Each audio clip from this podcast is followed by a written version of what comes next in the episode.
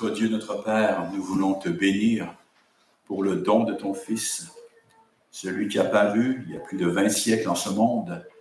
Notre Dieu, que tu, de la Vierge Marie, par un miracle qui ne peut être saisi, compris, Seigneur, mais que, en lequel nous croyons, notre Dieu, parce que c'était l'unique moyen pour nous racheter de notre péché pour nous arracher de cette ruine éternelle dans laquelle nous nous étions nous-mêmes jetés. Seigneur, afin de nous épargner l'enfer, notre Dieu, et au contraire de nous ouvrir ton ciel. Maintenant, notre Père, nous te, nous te prions de bénir ta très sainte parole à nos cœurs, qu'elle puisse pénétrer nos âmes, faire du bien, fortifier notre foi. Et si celle-ci n'existe pas dans le cœur de certaines personnes dans cette salle, Puisse ta parole la faire jaillir par la puissance de ton Esprit Saint, nous te prions. En Christ Jésus notre Seigneur. Amen. Amen. Puis asseoir, frères et sœurs.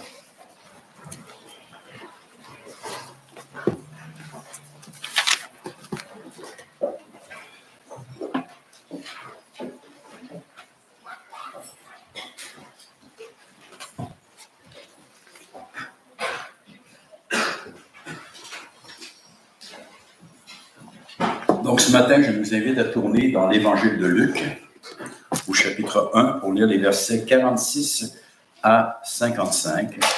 Luc 1, 46 à 55.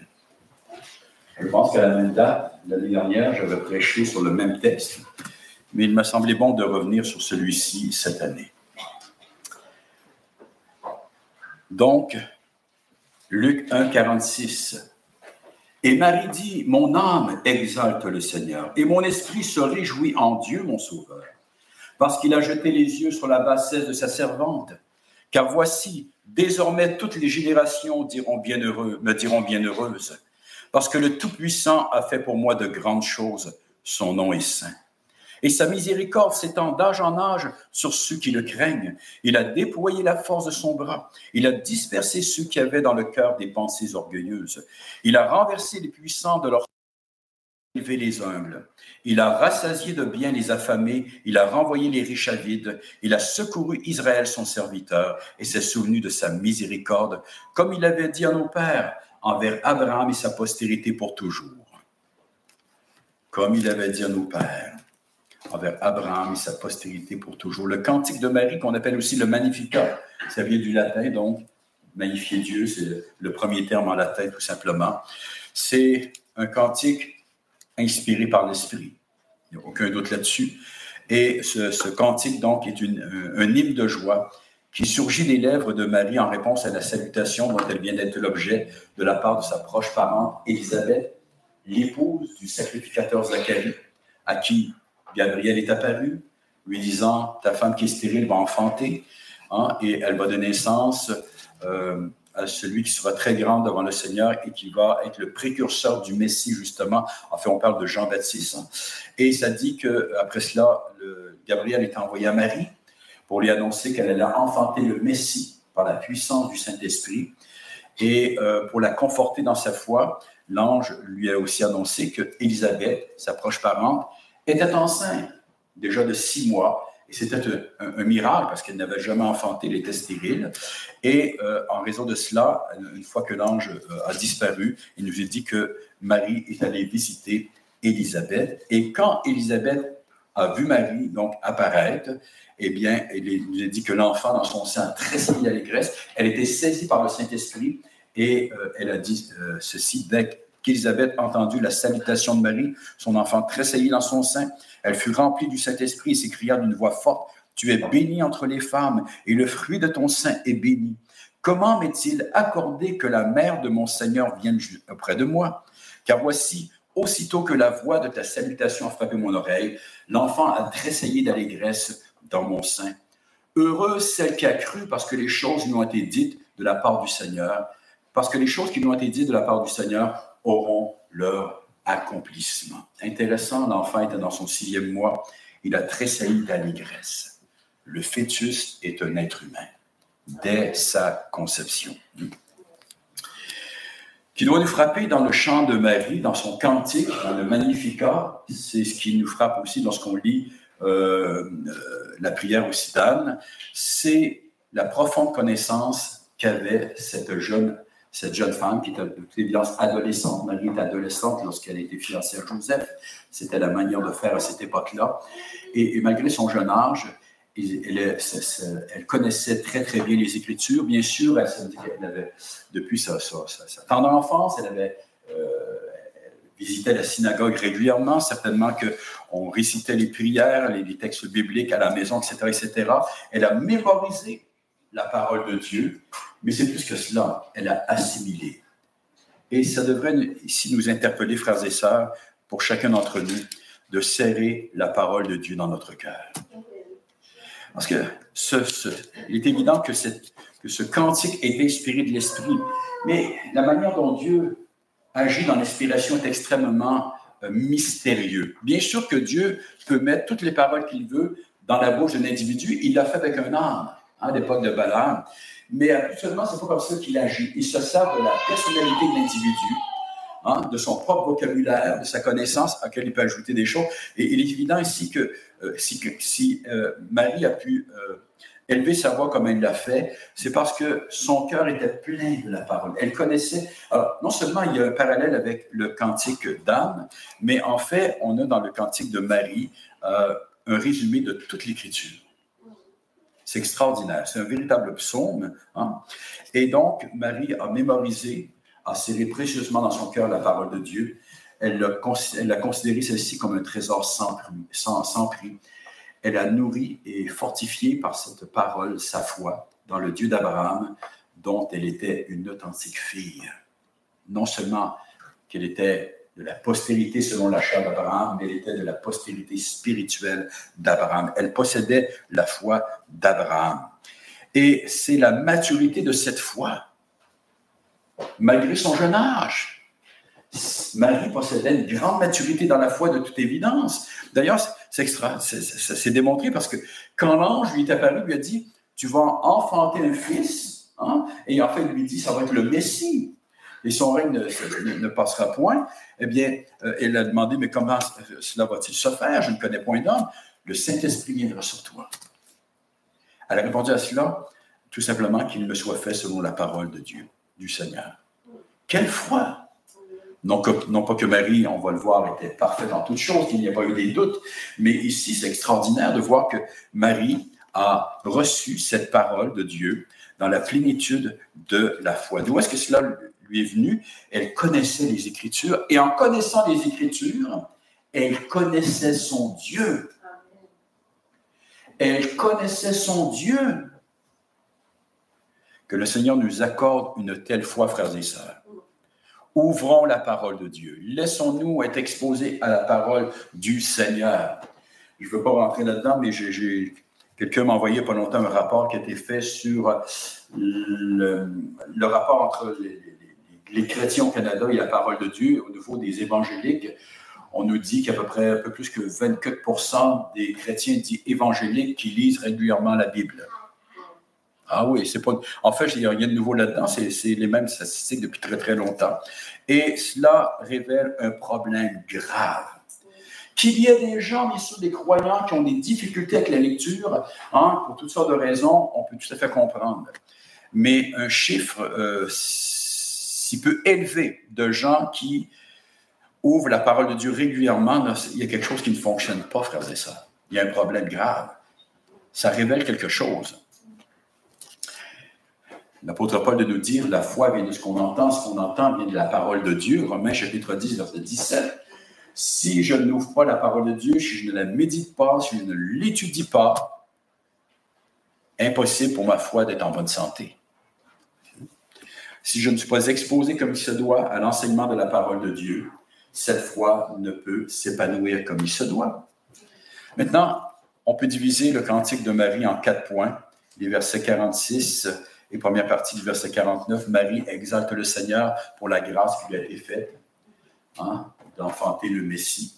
Les versets 40, deuxième partie du verset 49 et le verset 50, Marie rend grâce à Dieu pour sa miséricorde éternelle déployée envers tous ceux qui le craignent. Verset 51, verset 53, Marie annonce le règne de justice que Dieu va établir par le Fils qu'elle va enfanter. les versets 54 et 55, Marie glorifie Dieu pour sa fidélité envers son peuple en accomplissant euh, sa promesse faite à Abraham de susciter un sauveur. Pas juste Abraham, mais euh, depuis la chute. Donc, Marie exalte le Seigneur, point 1, pour la grâce qui lui a été faite d'enfanter le Messie, de devenir la mère du Messie. Du Messie, verset 46, ou première partie du verset 49. Mon âme exalte le Seigneur. Mon esprit se réjouit en Dieu, mon Sauveur, parce qu'il a jeté les yeux sur la bassesse de sa servante. Car voici désormais toutes les générations me diront bienheureuse, parce que le Tout-Puissant fait pour moi de grandes choses. Mon âme exalte le Seigneur, mon esprit se réjouit en Dieu, mon Sauveur. Suite donc à ce que lui a déclaré Élisabeth, euh, sous l'inspiration de l'Esprit, eh bien, Marie éclate en louange. Elle exalte le Seigneur. Elle le magnifie de tout son être. Le verbe employé, mégalino, signifie littéralement rendre grand, agrandir. Non pas que Dieu a besoin d'être agrandi, mais c'est à nos yeux, dans notre manière de parler de lui, le rendre grand, l'agrandir à, nos propres yeux et, au celui des, à celui des autres. Et donc, Marie, en ce moment-là, euh, contemple le caractère sublime de son Dieu. Elle ressent le besoin de proclamer ce caractère euh, à tous ceux qui sont autour d'elle. Hein. Et le verbe se réjouir se traduit à, à, Galio, à, Galiao, se traduit par tressaillir de joie. C'est ce qu'on voit notamment dans Luc chapitre 10, verset 21. Il nous est dit que Jésus tressaillit de joie par le Saint-Esprit. Ce n'était pas une simple joie. Hein. Elle tressaillait de... Elle était dans l'allégresse face à ce que le Seigneur venait de lui annoncer, de lui dire. Euh, et tout cela envers son Sauveur. Qu'est-ce que ça veut dire? Comment est-ce qu'on doit interpréter le mot Sauveur ici? Dans l'Ancien Testament, il est vrai que Dieu se présente comme un Sauveur euh, pas nécessairement dans le sens spirituel du terme, mais dans le sens de celui qui va délivrer de la maladie, de la mort physique, de la détresse, qui va délivrer quelqu'un de ses ennemis. Hein. Mais à plusieurs reprises aussi, Dieu se présente comme étant le sauveur des pécheurs, hein, celui qui les sauve de leur péché et de la condamnation qui vient avec celui-ci. Euh, condamnation pleinement méritée, un Dieu qui fait miséricorde qui vient en aide à sa créature déchue. Et le contexte ne nous laisse aucun doute sur la signification qu'on doit donner donc aux paroles de Marie, à savoir qu'elle que, qu'elle reconnaît en, Dieu celui qui lui a fait grâce de ses péchés, de ses transgressions, celui qui ne lui impute pas ses transgressions, comme le dit si bien euh, David dans le psaume 32, les versets 1 et 2. Heureux, heureuse celui à qui la transgression est remise, à qui le péché pardonné. Heureux euh, l'homme, heureuse la femme à qui l'Éternel n'impute pas l'iniquité et dans l'esprit duquel il n'y a point de fraude. Il y a un châtiment que mérite le péché, ultimement c'est l'enfer éternel. Mais Dieu fait grâce. Heureux celui à qui la transgression est remise, à qui le péché est pardonné. Et quand Marie appelle Dieu son sauveur, c'est dans ce sens-là. Elle reconnaît hein, qu'elle est pécheresse, mais que Dieu lui a fait miséricorde. Euh, Marie allait autant offrir les sacrifices requis. Marie possédait la foi d'Abraham. Et lorsqu'Abraham, au chapitre 15 de la Genèse, hein, ayant douté un peu de la question de la promesse que Dieu lui avait faite, le Seigneur de lui dire, sors, et regarde le ciel, en pleine nuit, et regarde les étoiles, et sache que ta postérité sera aussi nombreuse. Il nous est dit qu'Abraham crut euh, ou plaça sa confiance à l'Éternel, qui le lui imputa justice. Qu'est-ce que ça veut dire? Ça veut dire qu'il a cru à la promesse, mais il ressentait son indignité. Il savait que c'était par grâce que Dieu l'avait choisi et que Dieu lui avait annoncé une telle chose. C'est ce que l'apôtre Paul nous explique euh, dans son épître aux Romains et dans, celle adressée aux Galates. Il, se sert de ce texte-là de, de Genèse chapitre 15, euh, verset 6 pour nous dire, voyez, Abraham a cru en celui qui justifie l'impie. Abraham savait qu'il ne méritait d'aucune manière que Dieu lui accorde cela. Ainsi en est-il de Marie ici. Elle savait très très bien qu'elle ne méritait pas cette grâce que Dieu lui avait faite que tout venait de sa miséricorde. Et il n'y a pas de communion véritable possible avec Dieu sans une telle foi. Est-ce que je crois que Dieu pardonne les pécheurs par pure grâce? Pas parce qu'on le mérite, pas parce qu'on essaie de compenser nos fautes, nos erreurs, nos manquements, parce qu'on essaie aussi d'adoucir les termes, hein. nos égarements par de bonnes actions. Non, tu nous dis, reconnais tu es un pécheur. Reconnais que tu as transgressé ma loi, mes commandements. Et si tu le fais dans la foi à mon Fils, bien sache que je veux pardonner tes péchés. Sans cela, on ne peut espérer quoi que ce soit de notre Dieu. On aura beau dire, prétendre qu'on s'approche de lui, qu'on croit en lui, nous sommes toujours euh, étrangers à sa vie.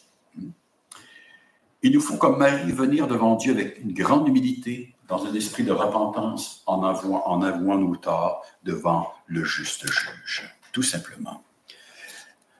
L'apôtre Paul décrit dans euh, donc dans son épée d'Atit au chapitre 3, verset 4 à 7. Mais lorsque la bonté de Dieu, notre Sauveur, son amour pour les hommes ont été manifestés, il nous a sauvés, non à cause des œuvres de justice que nous aurions faites, mais selon sa miséricorde, par le bain de la régénération, le renouvellement du Saint-Esprit. Il a répandu cet esprit sur nous avec abondance par Jésus-Christ notre Sauveur, afin que, justifiés par sa grâce, nous devenions héritiers dans l'espérance de la vie éternelle. Non à cause des œuvres de justice que nous aurions faites, mais selon sa miséricorde. On ne trouve aucune trace dans les Saintes Écritures de la doctrine catholique romaine de l'Immaculée Conception. C'est un dogme qui a été proclamé le 8 décembre 1854 par le pape Pie IX. Hein. Ce dogme affirme que Marie n'aurait pas, n'aurait pas été par grâce, on dirait c'est par grâce, par les mérites de son fils.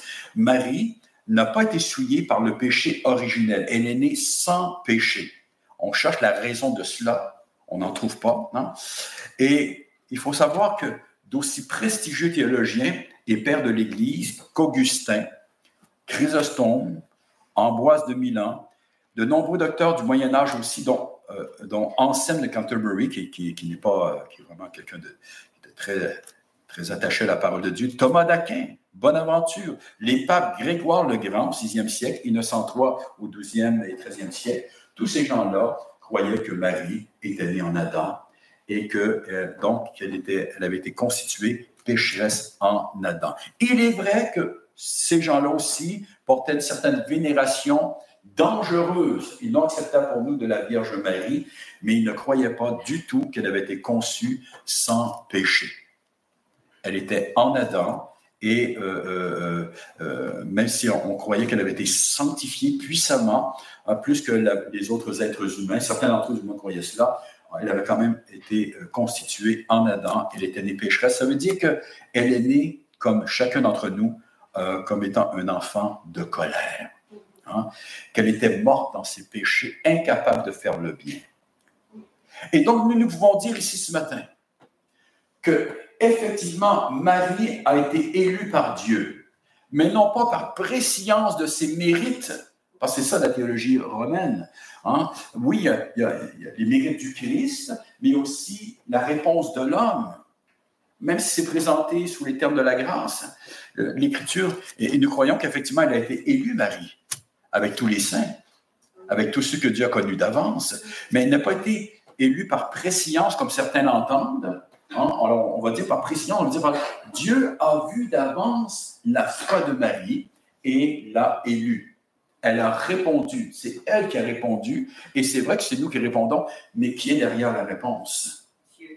Parce que l'Écriture nous dit que c'est la grâce souveraine de Dieu. Nous étions morts dans nos péchés, incapables de répondre à Dieu, dans son épître aux Éphésiens, l'apôtre Paul décrit au chapitre 1, verset 4 et 5, En lui, Dieu nous a élus dès avant la fondation du monde pour que nous soyons saints et irréprochables devant lui. Il parlera aussi du fait que Dieu nous a prédestinés. C'est Dieu qui a décidé d'avance de ma destinée, car si Dieu avait attendu une réponse de ma part, eh bien, il continuerait d'attendre et il aura attendu pour l'éternité future. Nous sommes dans l'incapacité, nous ne voulons pas nous convertir à Dieu. Alors Dieu, souverainement, lui, a décidé de se sauver un peuple par pure grâce. tout simplement. On peut aussi parler de la soi-disant virginité perpétuelle de Marie. Il est intéressant de, de lire dans l'évangile de Matthieu, chapitre 1, verset 21, que Joseph ne la connut point jusqu'à ce qu'elle ait enfanté un fils auquel il donna le nom de Jésus. Le texte nous dit bien qu'il ne la connut point à ce moment-là, effectivement, car Jésus n'a qu'un père, Dieu lui-même, mais il nous dit qu'il ne la connut point jusqu'à ce qu'elle ait enfanté un fils. Matthieu chapitre 12, verset 46 nous parle des frères de Jésus et Matthieu chapitre 13, les versets 55 et 56 nous disent ceci. Alors Jésus s'est rendu à Nazareth, là où il a passé son enfance. Et ça nous dit que lorsqu'on l'entendait parler, faire tout ce qu'il faisait, on se disait, n'est-il pas le fils du charpentier? N'est-ce pas Marie qui est sa mère? Jacques, Joseph, Simon et Jude ne sont-ils pas ses frères? Et ses sœurs ne sont-elles pas parmi nous?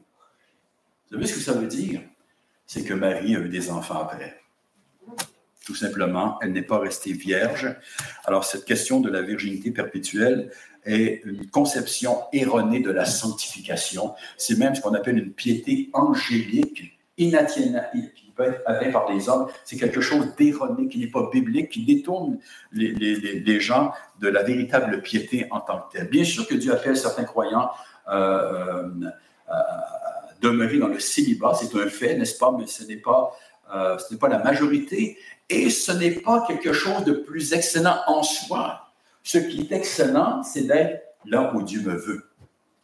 Et le mariage est une institution sainte hein, pour le, qui a été euh, mise en, que Dieu a créé pour le bien euh, de, de l'humanité et, bien qu'encore une fois que Dieu puisse appeler certains au célibat, qu'il y a des raisons à cela, en tant que tel, il n'y a rien de mal dans le mariage. Et le danger avec cette, cette idée de la, virginité perpétuelle de Marie, c'est vraiment d'exalter la virginité avec tous les mots qui sont engendrés dans l'Église chrétienne au cours des siècles et que ça continue d'engendrer lorsqu'on cible on ne cible pas euh, le véritable but pour nous, on ne cible pas euh, la sainteté que Dieu désire pour les croyants en tant que tels. Et donc, on erre avec tout, encore une fois, euh, tous les pièges que cela représente. Parce qu'il a jeté les yeux sur la bassesse de sa servante. Alors, Marie ressent ici, encore une fois, euh, son, indignité en tant que pécheresse. Elle fait partie des fils d'Adam. Dieu lui a fait une grâce. Euh, et donc, elle fait référence à cette indignité, à sa pauvreté en esprit, mais aussi à son statut social. Marie, originaire de Nazareth, village de Galilée sans aucune importance. Joseph, son fiancé, bien que descendant de David, n'était qu'un simple charpentier, c'est-à-dire un modeste ouvrier, méconnu de tous, à peu près, sauf des gens autour de, de lui, bien sûr. Et c'est la raison pour laquelle elle, se qualifie de servante on peut même traduire ça par esclave, de douler. C'est un terme qu'on a déjà vu à quelques reprises, n'est-ce pas? Euh, et tout cela se trouve bien sûr aux antipodes de l'élite sociale et religieuse de la Judée et de Jérusalem. Dieu est allé chercher une humble servante, une, jeune femme de très, très basse condition, mais dont il avait anobli le cœur par la foi. Hein? dont il avait sanctifié l'âme par le Saint-Esprit et par le ministère de sa parole. Qui aurait pu croire, imaginer un tel choix de la part de Dieu? On peut dire la même chose des élus du Seigneur. Hein? Hein? Que celui jetterait son dévolu sur une telle fille d'Abraham pour en faire la mère de son Messie, du roi des rois, appelé, appelé à régner éternellement sur les nations. Un texte qu'on a vu bien des fois, n'est-ce pas, mais que j'aime tellement, 1 Corinthiens, chapitre 26 à 31, Paul le dire aux Corinthiens, dont plusieurs étaient imbus d'orgueil, voulaient s'élever au-dessus, face euh, aux, non-croyants autour d'eux. Je trouvais que Paul euh, manquait de tact envers les inconvertis. Quelle drôle d'idée, hein? Un gagneur d'âme par excellence. Il a dit Considérez, frères, que parmi vous qui avez été appelés, il n'y a ni beaucoup de sages selon la chair, ni beaucoup de puissants, ni beaucoup de nobles. Mais Dieu a choisi les choses folles du monde pour confondre les sages. Dieu a choisi les choses faibles du monde pour confondre les fortes. Dieu a choisi les choses viles du monde et celles qu'on méprise, celles qui ne sont point pour réduire à néant celles qui sont, afin que personne ne se glorifie devant Dieu. Or, c'est par lui que vous êtes en Jésus-Christ qui, par la volonté de Dieu, a été fait pour vous sagesse, justice, sanctification et rédemption, comme il est écrit que celui qui se glorifie se glorifie dans le Seigneur et rien d'autre. Dieu fait ce qu'il veut, comme il veut, et Dieu anéantit la sagesse des sages, qui n'est pas sagesse, qui n'est que folie. Hein? Mais les gens de ce monde, ceux qui ne connaissent pas Dieu, se croient sages. Dieu anéantit cela par sa propre folie, la prédication de la croix.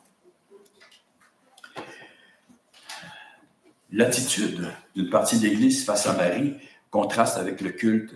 Euh, cette attitude plutôt de Marie, hein, cette humilité, ce, caractère très, très homme de Marie contraste avec le culte qui s'est développé autour de sa personne au cours des siècles et euh, qui en a fait même la reine du ciel. Vous savez qu'avec le dogme de l'Immaculée Conception est venu au XXe siècle celui de son ascension alors, c'est comme si on associait à peu près tout ce qui est arrivé au Fils à Marie. Hein.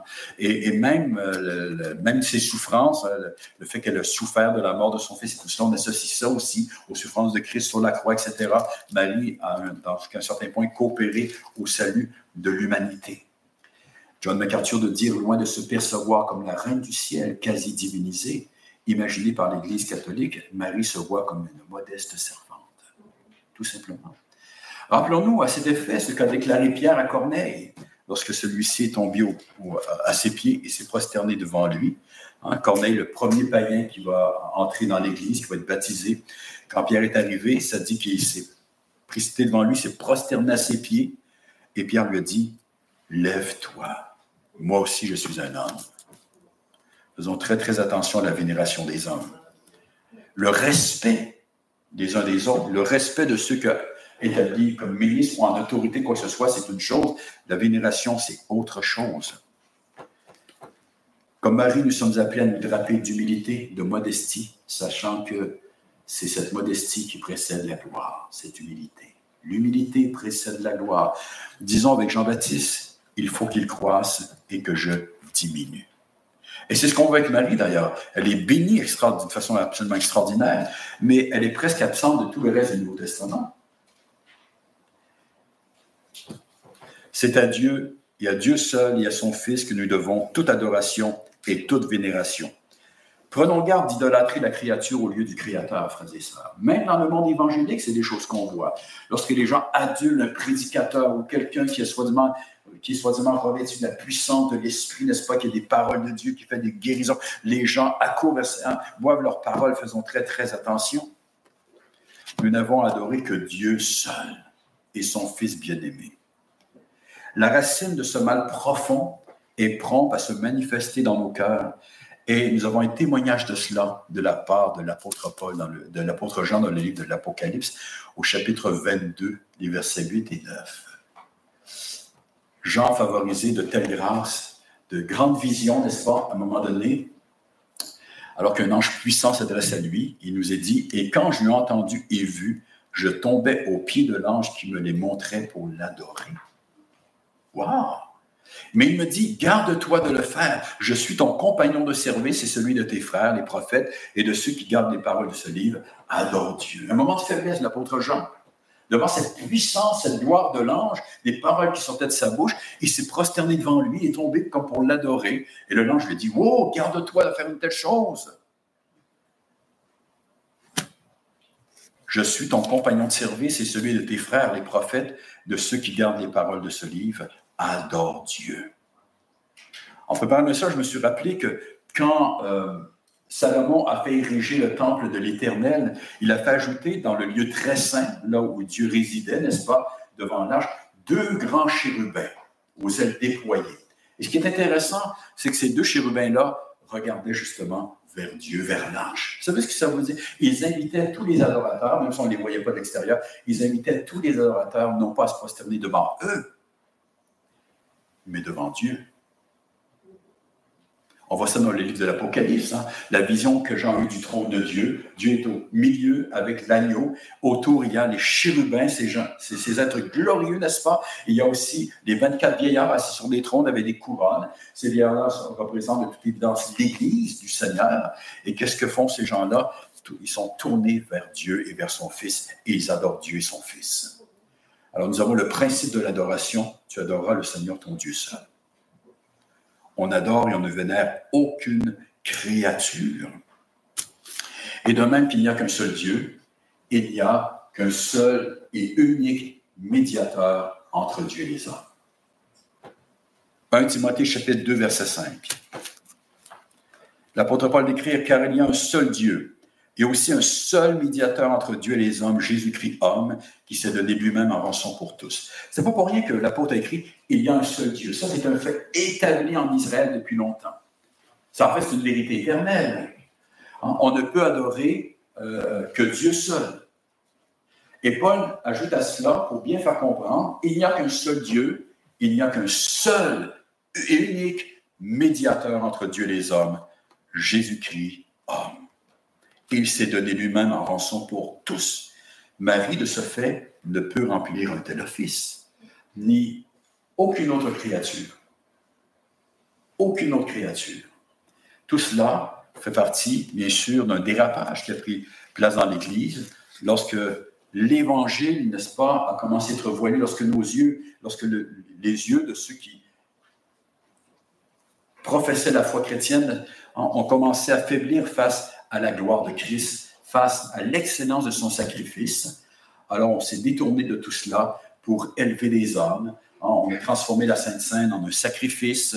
On a commencé à établir des sacrificateurs. Les anciens, les pasteurs sont devenus des prêtres, hein, donc des médiateurs. Et puis après cela, on a commencé à élever certaines personnes qui étaient décédées en raison de ce qu'ils avaient vécu, n'est-ce pas, des martyrs, etc.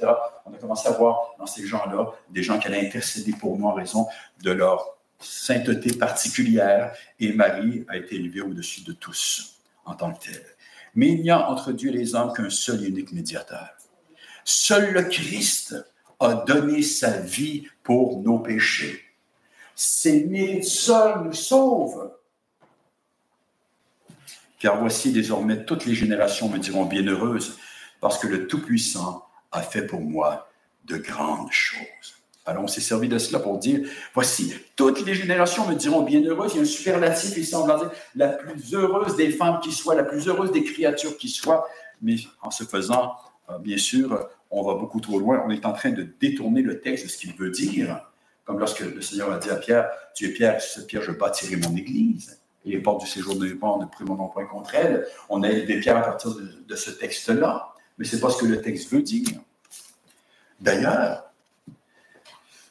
tous les croyants sont aussi déclarés bienheureux en Christ Jésus. Amen.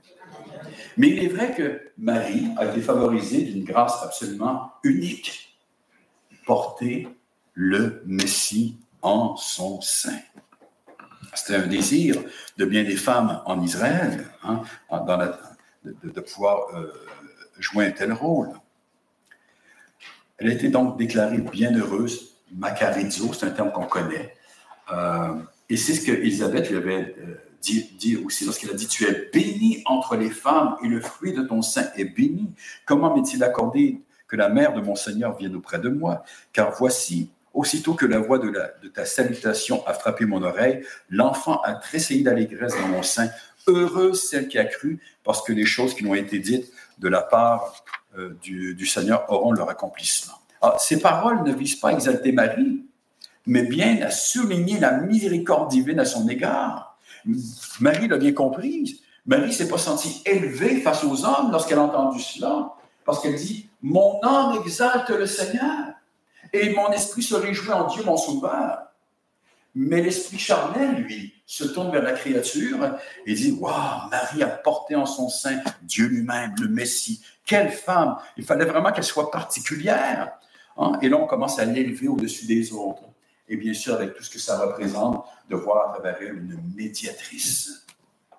Vous savez qu'on peut voir ça même dans nos églises.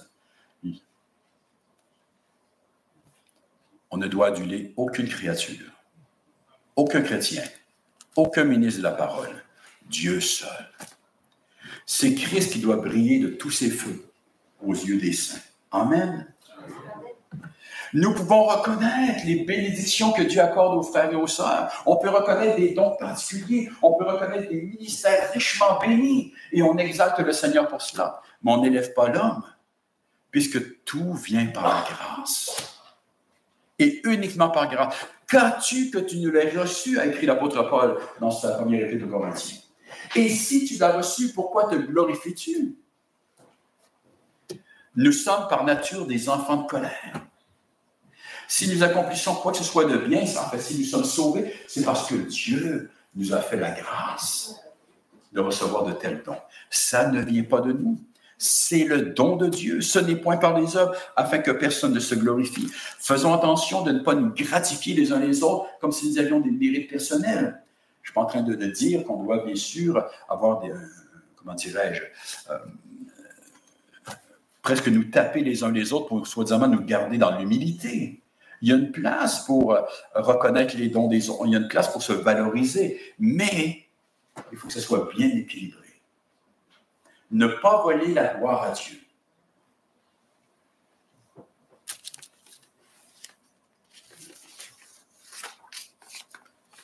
Donc, ces paroles ne visent pas à exalter Marie, mais bien à souligner la miséricorde divine à son égard. Le Seigneur Jésus a lui-même réprouvé une telle attitude. L'Évangile de Luc, chapitre 11, les versets 27 et 28. Jésus est en train de parler euh, et une femme éleva la voix du milieu de la foule et lui dit, et ça c'est très très humain, c'est très idolâtre, Heureux le sein qui t'a porté. Waouh Heureuses les mamelles qui t'ont allaité. Il répondit spontanément, Heureux plutôt ceux qui écoutent la parole de Dieu qui la gardent. Aucune adulation de la créature. Et c'est vrai que Marie était heureuse, bien heureuse, mais par la grâce de Dieu, D'ailleurs, il nous est dit qu'à un moment donné, Marie et les frères de Jésus sont venus alors que lui, il est entouré de la foule, n'est-ce pas? il voulait s'adresser à lui de toute évidence. Il voulait euh, qu'il s'arrête donc et qu'il mette de côté son ministère. Euh, qu'est-ce qu'il voulait lui dire? On ne sait pas exactement. Mais euh, on est venu le voir en lui disant Ta mère et tes frères sont parmi nous. Vous savez, chez les Juifs, c'était très, très important la famille. Hein? Au Québec, on a perdu ça un peu, mais il y a encore des milieux hein, c'est très, très important. Et là, on a encore ici une leçon très, très, très importante. Le Seigneur Jésus n'a jamais mis sa famille de côté, mais il a toujours mis Dieu en priorité. Ah! La réponse du Seigneur, elle est étonnante. Il a étendu sa main sur les disciples, il a dit, voici mes frères, hein, euh, voici, voici ma mère, voici mes frères. Euh, car quiconque fait la volonté de mon Père, hein, qui est dans les cieux, celui-là est mon frère et ma sœur et ma mère. En fait, il venait de poser l'exemple. Mais qui sont mes frères? Qui, est ma mère? Qui sont mes frères? Exactement? Et là, il, est tendu sa main sur les disciples en disant, voici mes frères, mes sœurs et ma mère. Le lien spirituel, plus important. Dieu ne nous appelle pas à, bien sûr, renier euh, les liens physiques, biologiques, mais en tant que chrétiens, nous vivons une relation toute nouvelle avec Dieu et avec la famille de Dieu. Il y a des priorités. Jésus n'a jamais abandonné sa famille et en même temps, il connaissait ses priorités. Il refusait que sa famille l'empêche de servir Dieu et d'accomplir sa mission. Ce n'est pas pour rien que lors de son premier euh, miracle qu'il a euh, accompli à Cana, hein, il nous a dit que, alors qu'il manquait de vin lors du mariage, Marie a, dit au serviteur d'aller voir son fils. Et là, la réponse de Jésus à Marie a été Qu'y a-t-il entre moi et toi, femme? Le mot femme ici, doit, doit pas être, euh, on ne doit pas se méprendre, c'est un terme plein de politesse à l'époque. Mais l'idée quand même que Jésus prend ses distances, il est en train de dire à Marie, fais attention, maman, femme, hein, euh, euh, qu'y a-t-il entre moi et toi dans le sens que ce n'est pas toi qui vas me dicter quoi faire ou quoi que ce soit, je suis au service de mon Père. Ceci étant dit, sur la croix, alors que sa mère se retrouve à ses pieds en train de pleurer, on voit tout son amour pour sa mère, tout son respect pour elle lorsqu'il la confie à Jean, euh, le disciple, afin qu'il puisse s'occuper de celle-ci. Marie, donc, est bienheureuse, mais ce n'est pas en raison de sa vertu personnelle, c'est parce que le Tout-Puissant lui a fait l'immense honneur, l'insigne privilège de mettre au monde le Sauveur qui avait été promis depuis la chute, son fils bien-aimé, donc, lequel a été conçu dans son sein de façon miraculeuse par l'Esprit Saint, selon ce qui avait été prédit des siècles plus tôt euh, par le prophète Ésaïe. Et c'est par un tel prodige que va débuter le renouvellement du monde. C'est ce qu'on verra la semaine prochaine. On va arrêter ici ce matin. On verra le reste du, cantique de Marie qui nous parle maintenant des effets de la venue de ce Fils dans ce monde. Euh, mais rappelons-nous ce matin que cette déclaration d'être bienheureuse, c'est en fait une déclaration qui est, faite, qui est faite à tous ceux qui croient en Jésus. tous ceux qui viennent à lui, nous sommes déclarés bienheureux, quelles que soient nos difficultés présentes, quelles que soient les persécutions dont on peut être l'objet, quelles que soient notre tristesse et nos pleurs, l'Écriture nous dit au contraire, heureux, bienheureux ceux qui ont faim et soif de la justice, car ils seront rassasiés. Heureux serez-vous lorsqu'on dira de vous toutes sortes de mal à cause de moi. C'est ainsi qu'on a persécuté les prophètes autrefois. Heureux êtes-vous, nous, dit l'Écriture. Heureux, hein, euh, donc ceux qui croient dans le Fils de Dieu, parce que leur espérance ne sera pas confuse, mais bien au contraire. Heureux parce que nos péchés sont pardonnés, que nous avons la vie éternelle, que nous avons un avenir assuré, frères et sœurs. Amen. Notre très Saint-Père, nous voulons te bénir, te rendre gloire pour cette portion de l'Écriture, encore une fois, qui nous rappelle que tout est par grâce. Qu'est-ce que l'homme, Seigneur, pour que tu prennes soin de lui, pour que tu te rappelles de lui constamment, et surtout pour que tu aies décidé d'en sauver un si grand nombre? Par la mort de ton Fils, par le sacrifice de ton Fils, par ses souffrances. Qu'est-ce que l'homme, Seigneur, pour que ces créatures rachetées, Seigneur, puissent désormais te servir? Participer à ton œuvre, Seigneur, non pas par des mérites personnels, mais par pure grâce. Car effectivement, notre Dieu, tous ceux qui viennent à toi, non seulement sont délivrés de la condamnation éternelle, mais désormais deviennent couvriers avec toi dans ton œuvre. Cela n'est pas mérité, cela est par pure grâce, par pure miséricorde, notre Dieu. Mais quelle joie et quel bonheur, nous qui étions tes ennemis, nous qui étions ennemis de ton royaume, non seulement nous étions inutiles à celui-ci, mais en fait nous étions néfastes à ton royaume. Nous étions, notre Dieu, des adversaires de toute justice, de toute vérité. Désormais, tu fais de nous des couvriers avec toi. Tu as fait de Marie une couvrière avec toi, d'une façon absolument unique et extraordinaire et nous voulons te bénir pour celle-ci. Nous voulons te bénir parce que nous voyons dans ta parole, Seigneur, l'effet de celle-ci sur son cœur. Même à un jeune âge, notre Père, nous voyons qu'elle connaissait les Écritures, qu'elle les méditait, qu'elle les serrait dans son cœur. Et nous voyons, Seigneur, combien cela a été pour elle, Seigneur, une, une grâce afin qu'elle puisse saisir ta volonté et l'accomplir en toutes choses. Car comment pouvons-nous être couvris avec toi si nous ne connaissons pas ta parole. Car en fait, connaître ta parole, notre Dieu, c'est te connaître. C'est connaître ton Fils. C'est par cette parole que nous avons communion avec toi. C'est par cette parole, Seigneur, que nous pouvons mieux discerner qui tu es et tout ce que tu désires à notre égard. C'est par cette parole que nos yeux s'ouvrent sur la réalité du royaume, sur l'espérance que nous avons en Jésus-Christ notre Seigneur. C'est par cette parole, notre Père, que nous découvrons tout l'amour que tu as eu pour nous en Christ Jésus. Et cela dès avant la fondation du monde. Notre Dieu, notre Père, encore une fois, si ce matin il y a parmi nous quelques personnes qui, Seigneur, demeurent étrangères à cet amour, nous prions, notre Dieu, que son cœur puisse s'ouvrir à toi. Que cette personne puisse abdiquer sa volonté devant toi. Qu'elle puisse reconnaître son besoin, son état de pécheur, de pécheresse, et venir à toi par la foi en ton Fils et trouver en lui le véritable repos. Trouver en lui la véritable joie. Et pour nous qui te connaissons, Seigneur, il se peut qu'on s'éloigne, il se peut, Seigneur, que nous soyons, négligents, notre Père, au niveau de notre discipline spirituelle.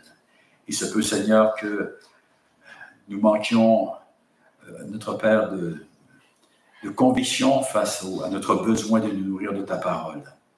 Que l'on puisse, Seigneur, à l'étude de ce que, et à l'écoute de ce que nous avons entendu ce matin, rectifier la situation, pour ouvrir le livre saint, pour nous nourrir de celui-ci, pour nous laisser exposer à ta parole euh, toutes les fois où cela nous est possible, afin notre Dieu de pouvoir tenir ferme, même dans les mauvais jours, afin notre Dieu de, de reconnaître, euh, Seigneur, ta volonté à notre égard en toutes choses, afin d'être des coups ouvriers, notre Dieu, euh, aguerris, comme il se doit, bien éprouvés, pour être utile, notre Père, et encore une fois, afin de pouvoir persévérer jusqu'à la fin comme il se doit. Car nous avons la promesse de la persévérance, mais la persévérance veut dire que nous devons persévérer. Et cela est impossible sans cette nourriture spirituelle euh, que le Saint-Esprit se sert afin de nous donner la capacité justement d'aller de l'avant et de triompher de toutes les épreuves, de triompher de notre incrédulité naturelle, de notre penchant au péché, afin de vivre pour toi comme il se doit. Que ton nom soit béni ce matin Christ Jésus. Amen.